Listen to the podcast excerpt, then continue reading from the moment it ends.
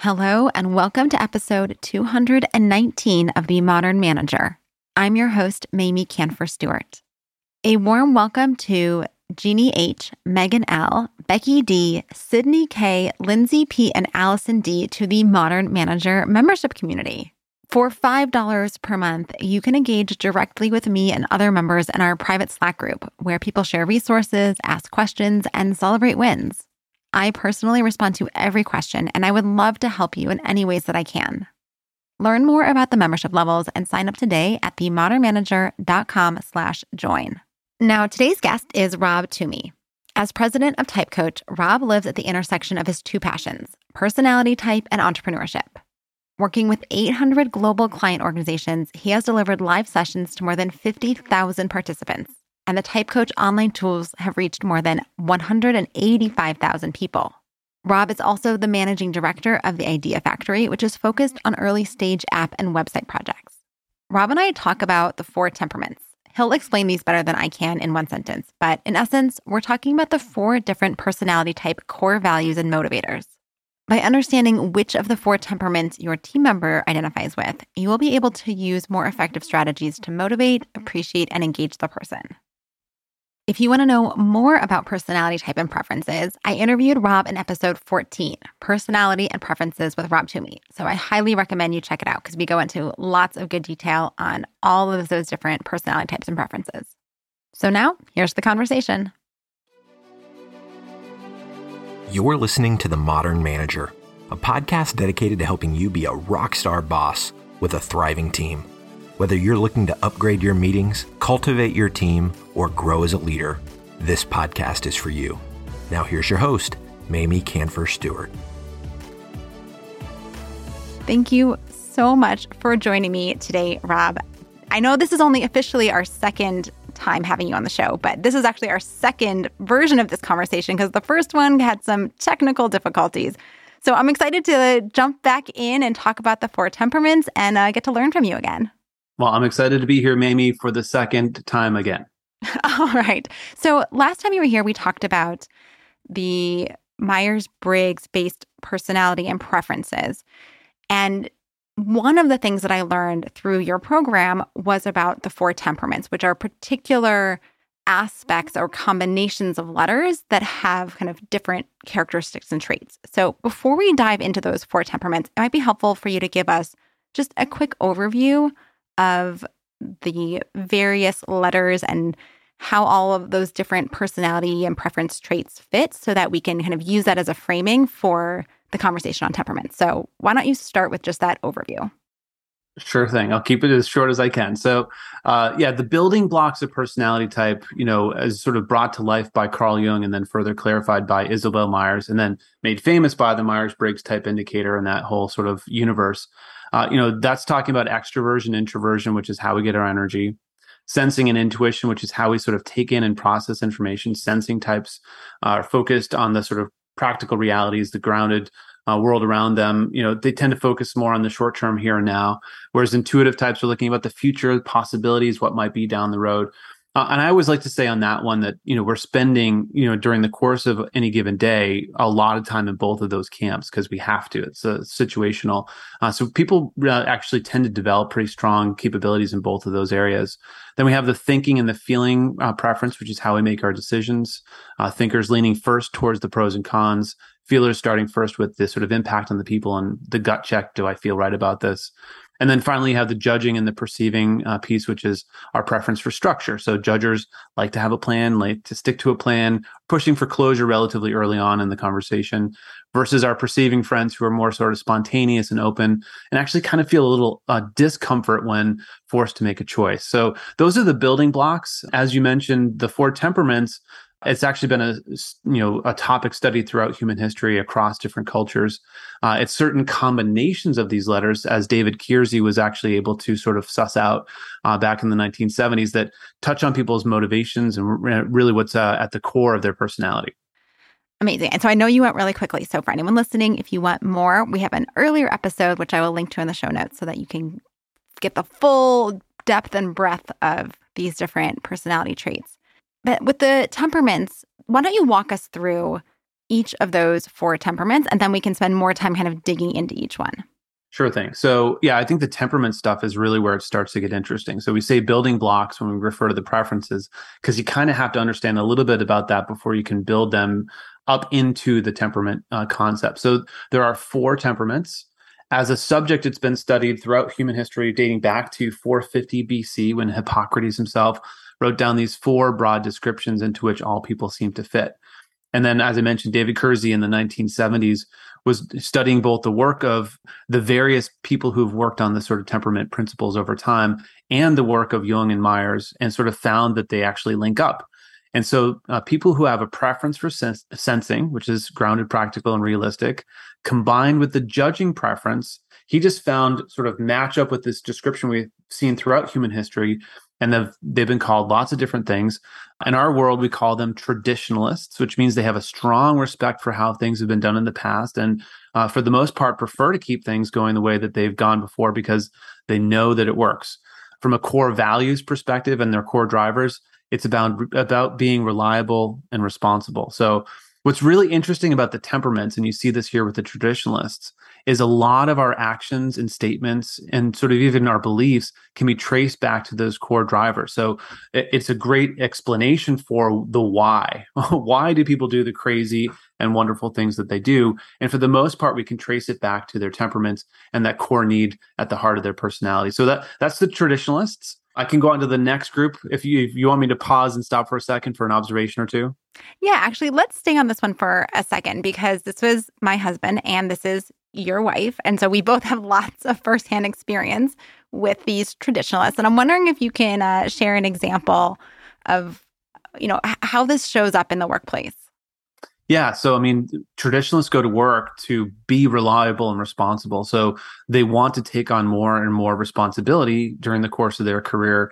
And they want to prove to you, you can count on me. So, they they say things like, my word is my bond. You know, if I've said I'm, go- I'm going to get this to you by three o'clock, then I have to move heaven and earth because they really can't imagine a world where they don't have the opportunity to follow through on their commitments. That's how strongly they feel it where it shows up as potential sources of conflict is when you're asking them to do something that they have not tried out before and they're saying well we have an existing process or solution in place. Why would we just give that up in favor of something new? Uh, and the answer is you know that's coming from a place of reliability and responsibility because they're looking to avoid doing something that doesn't have the same track record and has therefore a higher sort of failure rate as a possibility. Yeah and I, I would add to this one of the things that really bothers my husband is when I check on things that he's already committed to, right? When he knows he's going to get it done and my asking, how's that going? It becomes uh, almost like a, a my disbelief that he's actually going to make it happen, which seems to like irk him to the core. Yes, it is a core values violation. We have to be very careful with that. So, if a traditionalist, this uh, sensing judging combination, gets a whiff that we don't think that they're reliable and dependable, you're going to see fireworks.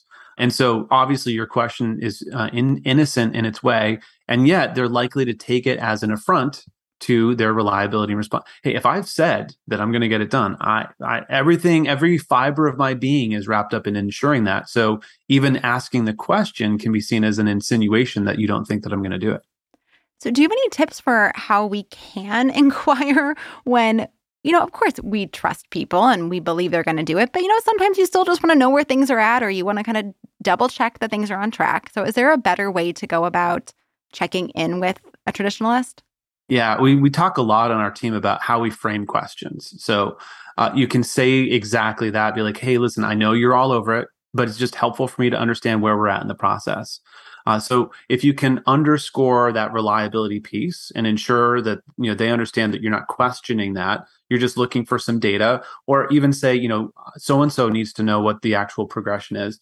It depersonalizes it and also sort of makes it you know less about that core value piece being uh, attacked. Amazing. And what about when you are making a recommendation for a change, right? You mentioned that traditionalists are can be a little weary of shaking things up when they have a system that feels like it's working. Any suggestions for how to help them move in that that new direction? Yes, listen to their concerns. That's mm-hmm. rule number 1. They're going to have specific concerns And the biggest obstacle to getting them on board with change is not recognizing those concerns. I always say that you don't have to have a magic wand to make all the concerns go away, but you need to have a receptacle for those concerns to be placed into so that they feel that they have been responsible. The biggest sort of way to sort of break up a whole change initiative is to not listen to this group who have real concerns and are you know trying to flex that responsibility muscle. And if there's nowhere for that concern to go then they essentially are building a case in their mind against what you're suggesting and that will often prevent it from happening. All right. Such good tips. All right. Let's move on to the next temperament. Yes. And as you know this is also a sensing type so grounded practical and realistic but now we swap out that judging preference, which is pushing for closure, and we add in the playful, spontaneous perceiving preference. So we get this SP experiencer group. Uh, I should have mentioned that the first group is about 40% in the overall population, and the experiencer group is the next most numerous at roughly 30% of the population. Uh, for them, the core driver is to jump in, take action, and get Im- impressive results quickly. So I always like to say, while everyone else is forming a committee, the SPs have just gone and done it. They have a sort of really interesting knack or gift for seeing the elegant pathway between point A and point B. I like to think of them, uh, not only do they probably represent a high percentage of those doing parkour, but they are parkour artists and sort of everything they do. They have this elegant way of finding this sort of fun way to get from point A to point B really practical, really down to earth, really uh, playful in their style. Very different sort of look and feel to the first group that we saw. All right. So, what are some of the things that can kind of irk or get under the skin of an SP? Well, the easiest way to demotivate them is by taking yourself and the situation too seriously. SPs get irked when their freedom is cut down, when there's too much formality, when there's just a whole bunch of busy work or admin stuff they want to be where the action is and they want to have a clear path to taking action. So anything that stands in that way is going to sort of slow them down and get them annoyed. And what about what how can we then manage them when we have processes and we have to pace things and we can't just jump into everything and not everything can be fun sometimes it has to just be what it is you know what do we do with those people yeah, I think we got to find ways for them to be impressive. Uh, so, breaking things that are sort of long term or vague into very clear, actionable sprints, and then saying, What do you think? What's the fastest you could get this done? And they will impress you. And you're like, I actually did not think you could do it that quickly. Uh, we do this with my daughter, who's an SP you know, big assignments are really kind of hard for her to tackle all at once. And this is a developmental thing for her in addition to her preferences. But we say, hey, what, why don't you see how fast you can read 25 pages? And sure enough, she comes back with a, a better than expected performance in that category. The SPs want to impress you. And so, how can you ask them in a great way to do that impressive piece? and then put a fun reward out there like hey look if you get this done by one o'clock take the afternoon off go have fun they're looking for you know uh, the the sort of process piece doesn't have to be a grind that makes a lot of sense and i'm wondering if there are approaches that have to do with like gamification that i know has become popular in some organizations where you know how many tasks can you check off in the thing and you get the little you know award for completing so many tasks are those kinds of you know playful things part of their uh, experience self? I always like to say that, you know, those universal psychological techniques work on pretty much everyone, but they are especially useful for this group. You know, the SJs, the traditionalist group that we went through uh, first, are going to finish things just out of that sense of responsibility and reliability. And this group is going to basically be like, do I really have to? So if we can make it a little bit of fun, if we can shake it up a little bit, they're going to have a much higher follow through rate on it for sure. Awesome. All right. What is the next group? The next group, we're going to switch over to the first of the two intuitive types. So now we're moving from that that sensing preference, which is grounded, practical, and realistic, to focusing on the future possibilities, what might be the possibilities that could come up, uh, around the corner.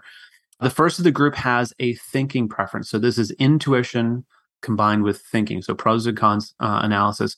We call them conceptualizers. They've been called lots of other things like rationals and so on. We think they make up about 15% of the overall population. And their core driver is to raise the bar on their competencies and ultimately leave some kind of legacy. And I always like to point out a legacy doesn't mean a statue of them out front. It's that everyone on the team knows that before Rob came in, it was here, and after Rob left, it was better. and some sort of impact that they've left uh, to sort of signal that they were there. And that's what a legacy means for them. Uh, when I talk about core competencies and sort of pushing themselves to achieve, they don't think they're good at everything, Mamie. But if they've decided to become good at something, they will read all the books and they will push themselves until they become really, really confident and capable in that specific category. Yeah, well, you and I know a lot about these because we are both NTs. Yeah, we both fall into this group. And I think we've reflected on this as sort of, um, I talk about the competency engine with the NTs, which is if they're working towards securing or advancing towards mastery, in a known competency area, they have enormous energy to bring. There's no sort of effort for it. Um, you know, I'm going through, as you know, I'm raising a venture capital fund, and so I've been absorbing all the books and I've been, you know, checking out all the resources I can because I want to raise my uh, capacity in that area. And people think I'm crazy. I'm like, you, look, you do your Netflix thing. I'm going to listen to this latest book on venture capital financing. So whatever that competency area is, um, we we say in the extreme, this means that they're going to get A's in the classes that they really find sort of energizing and uh, fit towards that competency, and are going to have a lot harder time doing good performance in the areas outside that competency zone. Yeah, and that completely resonates with me as well. It's why I work so hard to learn all the things I can to be able to do this show and work with my clients. So I'm wondering, you know, what what if an NT or you know doesn't get excited about something? Or is it just like we're universally excitable about building competencies? well, you're lucky if you're working inside that competency zone because they're already going to bring the energy to bear. Where you want to be careful in terms of shutting them down is trampling on their autonomy. NTs really want to have the freedom to figure out how to do things on their own and then go for it. What they don't like is someone telling them precisely, here are the steps. Uh, we have a, a, great video of a guy saying, you know, look, if you walk into my office and you say, here's what I need you to do, and here are all the steps, he's like, I'm going to ask you to go do it because you've taken out the part that I would enjoy, which is the figuring out part. They have a lot of creativity, they have a lot of uh, strategic capabilities, and they love imagining how things can be done. If we sort of tamp that down or we shut that down, we don't give them that outlet, it's going to really affect their motivation. Yeah, and I'm I'm imagining that a lot of times, right, that makes it easier as a manager to be able to tell someone, "Here's what I need you to do," and then not have to go through all of those detailed steps. Yeah, it's easier for a manager who understands what this person needs. right. but it's it's tricky when you've got, you know, let's say the first group, the SJ traditionalists, for whom, you know, the ideal management style is exactly that, which is spelling out all the steps and then letting the person follow those steps. They're going to often try a technique and approach that's not going to work for this particular group and that's that's where we have a clash of core values and in fact those two particular groups the sj traditionalists and the nt conceptualizers we think produce more than 50% of workplace conflicts because their core values are kind of in opposition oh i never thought about that and yet you and i both married the exact opposites of us I think it's because we're both growth mindset people, so we want to want to see how much we can grow by uh, learning the hard way. So, so funny and makes a lot of sense right? as a manager that you need to know who you're managing so that you can be delegating and giving them the right amount of information, the right type of information to be able to do their work effectively and feel good about what they're doing. Uh, this is this is the lesson we continue to learn with our clients. So when managers are first promoted into their managerial uh, position for the first time, they tend to go out and manage people in a perfect way if they were the one being managed, right? So they're applying the golden rule, which is, hey, this is what I would want.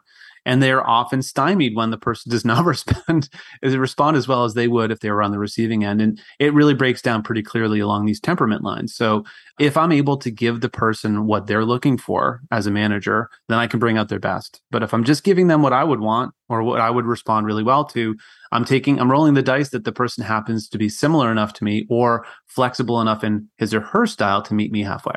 All right. Well, I want to go back to these NTs for one second before I move on and say there are times where you do need to give very specific steps, right? Maybe it's something that's regulated, maybe it's a really complex system, and you just don't have time for someone to be screwing around in there.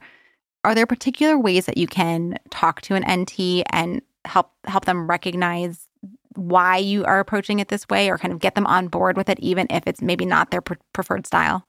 Yeah, I, I, think so. When anytime you're going against the grain of someone's personality because that's what the situation requires, I'm just going to call that out.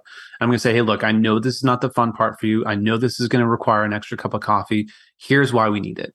And so as long as they understand that and I've been transparent about that and I'm not asking them to do that 95% of every single day, we're fine. People understand that the job requires flexing a lot against that personality but I want to call it out to them and be like, hey, look, you know, this is kind of the dirty laundry. like we have to sort of do this chore. And I think the only other thing that I'd add for this group and the next group we're going to talk about is ensuring that they understand where their assignment fits in the broader scheme of things. Uh, I think it's really hard for the NTs to summon motivation as well as the next group we're going to talk about if they don't understand the context. Like, why am I doing this? Where does this fit? If they do that and they're sort of being coached through the, uh, we know this is not going to be the fun part, they're totally fine with that. Awesome. All right, let's go on to this last group. Yeah. So intuition is also present for this group. So thinking about the future from an unconventional possibilities orientation. But now we're swapping out the thinking perspective for the feeling perspective, which is much more people centered, values orientated. What's the impact on the people going to be? We call this group the idealists. They've actually mostly been called idealists by other people. It's a very consistent uh, nomenclature. Roughly 15% of the population fall into this group. Their core values are helping others achieve their fullest potential. And side note, they also feel that same compulsion towards themselves. They want to see if they can self actualize. Uh, so I think Maslow, who put self actualization at the top of the pyramid, probably was an idealist. Uh, and that's why it sort of represents the pinnacle for him. So, motivationally, if you can see that they're aligned towards helping others achieve their potential, again, unlimited energy. And what they bring to the table is sort of an inspirational style. They're showing other people, I believe in you. I know you can do this. Show me. Uh, and it really compels people in a positive way towards achievement.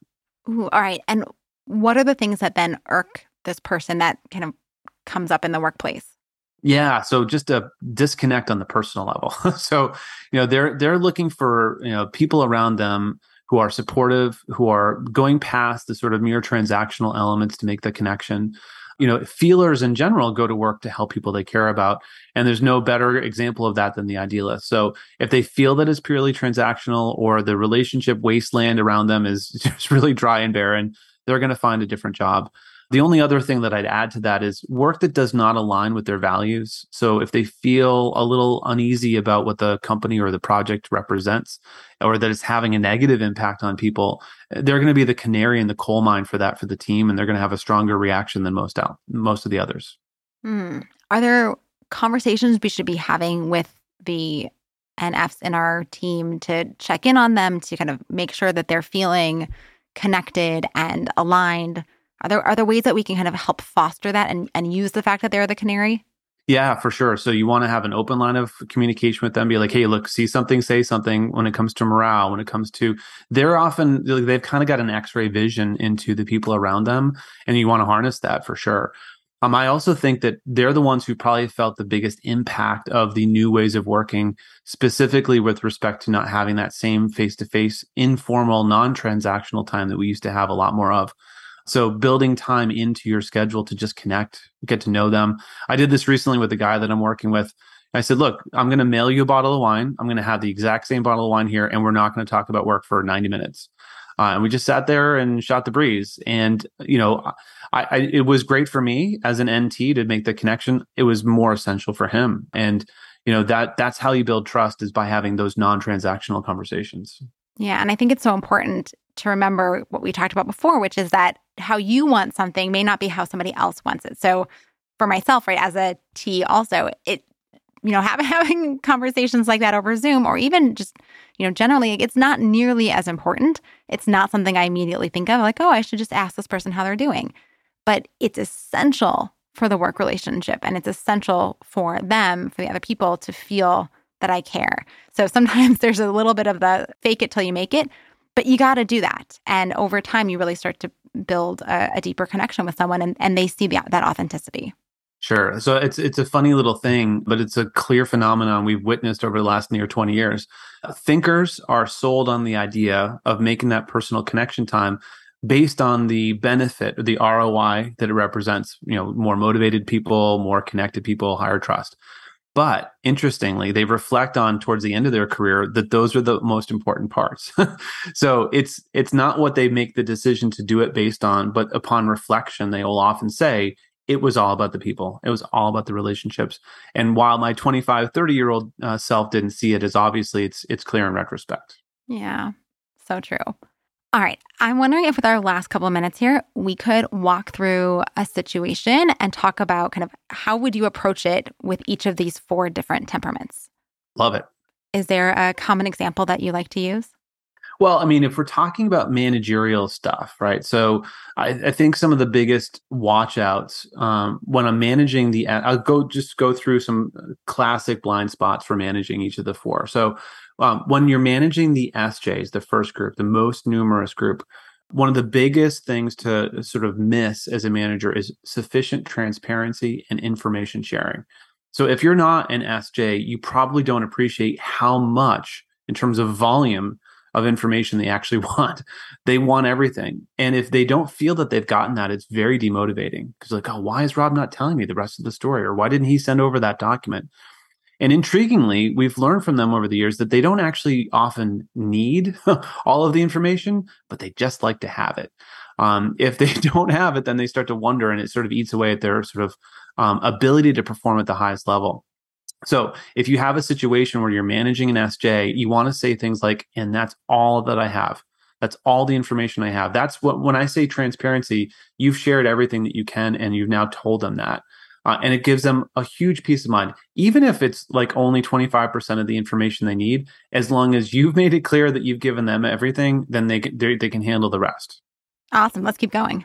Okay. So, yeah, I mean, the SPs are, they're a little tricky because if you feel as an SP that you're being micromanaged, you basically play a game called blackmail, which is okay, well, watch me not do it now.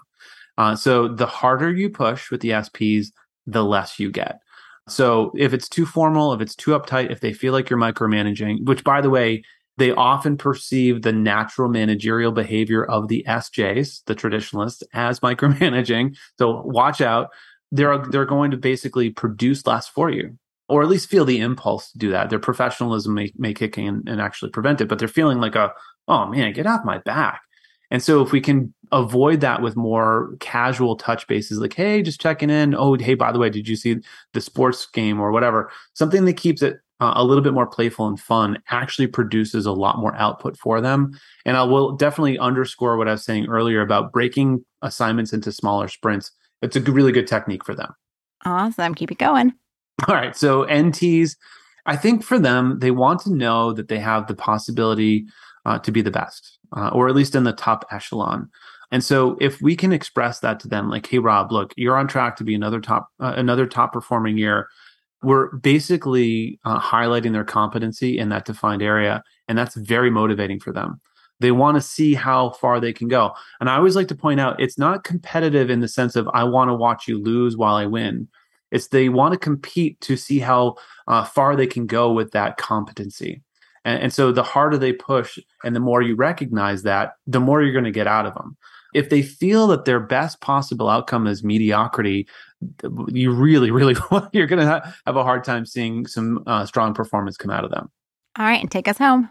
All right. So then the idealists, uh, you know, look, I, I, I always say that you have to have an authentic personal connection with them, which means that if you're clearly just going through the motions or you've attended some sort of seminar on, you know, how to be a better manager, they're going to sniff it out. Uh, so you have to really dedicate the time to get to know them on that personal level. And it just goes a huge, huge way from a motivational perspective. One of my favorite examples, uh, my colleague Michelle uh, was the head of marketing for one of the largest law firms uh, in Boston where I worked. Uh, and she's like, look, I felt such a strong connection to the management team that they could call me at 11 o'clock at night and be like, oh, Michelle, I'm so sorry. I just need this one thing. She's like, I was, I would go over the moon for them. That relationship is the motivational wellspring for all of what they do. And so if you have that, watch out. They're going to be the best teammate you have. You just have to create that over time. Awesome. Well, we are out of time. So Rob, where can people learn more about you and your business TypeCoach and keep up with all this good stuff? Sure. Well, we're at typecoach.com and happy to sort of share our story with anyone who wants to learn more. Awesome. Thank you so much for walking us through the four temperaments and giving us the insights into what we can do to work more effectively with with each of these kinds of folks. Well, I'm flattered that you brought me back, Mamie. I'm pleased to be here, and I really uh, hope that your audience continues to get great stuff from your your whole program. Members of the Modern Manager community at the Sprout level and above get access to TypeCoach's motivation and feedback overview document. This will help you gain new insight into what makes people tick and how to tailor your feedback differently to each of the four temperaments for maximum impact. To get this guest bonus and dozens of other member perks, go to themodernmanager.com slash join and sign up today. All the links are in the show notes and they can be delivered to your inbox along with the transcript when you subscribe to my newsletter. Find that at themodernmanager.com. Thanks again for listening. Until next time. Meetings are one of the most critical components of healthy collaboration, and teams are at the heart of how we work. Meeteor helps you use your time in meetings productively, build healthy relationships with your colleagues, and move work forward. To learn how we do it, visit meeteor.com. That's M E E T E O R.com. You've been listening to The Modern Manager. You're already becoming a rock star boss of a thriving team, I can tell. To ensure you never miss an episode, subscribe to the show in your favorite podcast player and join the mailing list at mamieks.com slash podcast. That's M-A-M-I-E-K-S dot com slash podcast to get show notes and other special content delivered directly to your inbox. Thank you so much for listening. Until next time.